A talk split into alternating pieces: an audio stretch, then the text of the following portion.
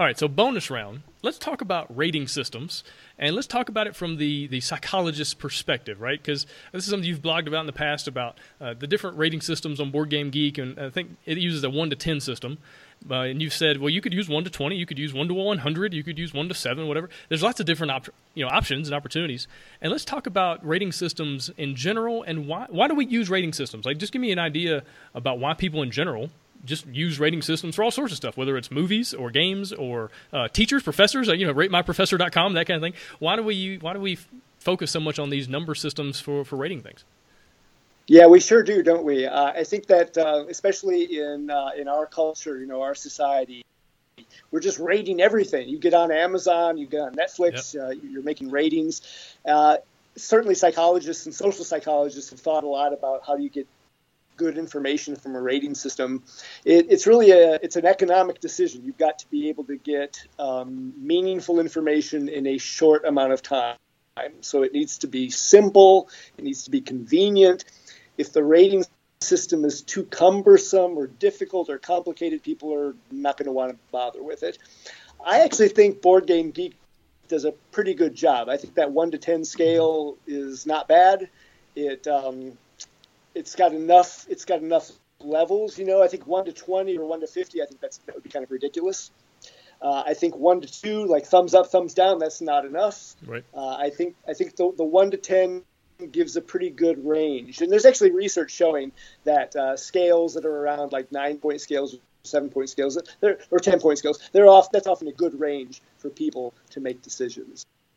Uh, I think another issue or question is it's like, do we do you want to have one rating? Do you want to have several ratings? Maybe we just need one overall rating. Maybe we need to rate. I don't know. Maybe we could rate the theme, rate the value for the money, rate you know. That would be interesting, but I think we would start running into problems really quickly because again, it would get kind of cumbersome and complicated, and there'd be disagreements about what the scale meant. Uh, I think I think the scale they got is a pretty good one. Yeah, no, that's a great point. With the more the more stuff you add, I guess the more data you can get, but also the less likely people are to use it. Right? It, it's so that's easy. Right. It's just one thing. Is what do you think about this game? One to ten. Okay, I think this is a seven. Cool. I'm going to go do something else now. As opposed to going, okay, the value for the money. All right, that was a six. Uh, the theme. Okay, that was an eight. And like if you have to all these different steps, there's, there's going to be a far fewer people to get it done. So I think that's another thing to, to think about is, especially with playtesting feedback. Like, don't give somebody four pages of things to rate. Like, that's too much. Like, just give them a handful. Is there a certain number that you would suggest? Because I feel like with, with playtesting feedback, you need you need them to rate individual things, right? It does, you do need to rate the complexity, or you know, were the rules hard to understand, or was there enough tension in the game? So I feel like you need to rate more than just one thing. Was this game good, right? But right. is there a certain number that it just kind of gets beyond? It's just too many. Um, I don't know. You know, it's it's going to depend a lot on how motivated those folks are, and uh, um, you know that sort of thing. Uh, I guess how much is too much. You know, uh, it seems to me keeping it on one or two pages, don't mm-hmm. you think, would be good. If it's if it's starting to look like a booklet, then right. people are going to get a little less interested, and it's just a direct relationship. You know, the longer the longer it is, the less good data you're going to get. Um, so I would ask no more questions than absolutely necessary. Don't ask a lot of extra questions that you might think might be useful because it's just going to fatigue the raters. Yeah, that's a great point. And I think just the psychology of things, this is something I was talking to my, my English students, and we are we are writing short stories, and, and some of them wrote a paragraph that was the entire page. Like one page was one paragraph. I was like, guys, when when a reader sees that, that immediately discourages them. That turns them off. They go, "Wow, that's a lot of information." And so, just thinking about that from a, a playtesting feedback form, don't just give somebody this giant form of tons and tons and tons of text and all, like all these different things. I think you make a good point. Ask the questions you have to ask, and then get out, right? and then go do something else, and, and don't overwhelm them with a ton of stuff because it's fatiguing, it's discouraging, and, and that kind of thing.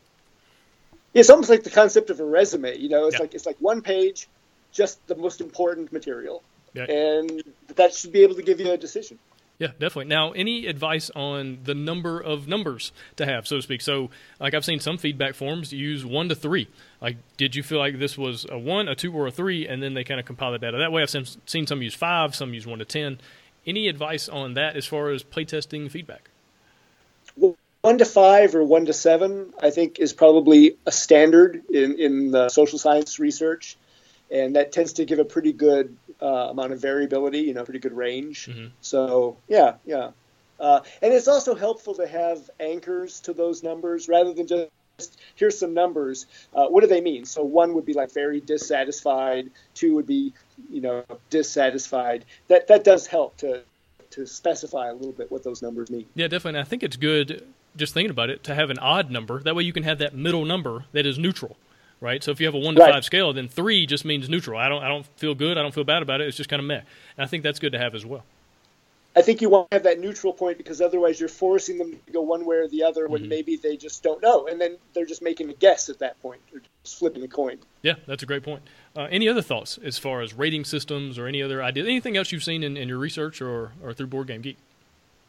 Um, well, I don't know. I like ratings, so I think a lot of board game geeks like ratings too. We're, we're, we're, very much into rating things. Yeah, definitely. I mean, a lot of a lot of the way we talk is, oh, it's number seven on Board Game Geek. Oh, it's number one on Board. you know, like we use this rating yeah. system like it's like God handed it down from heaven, kind of thing. When it's really just a bunch of random gamers that throw numbers out there, sometimes arbitrarily, if we're being totally honest.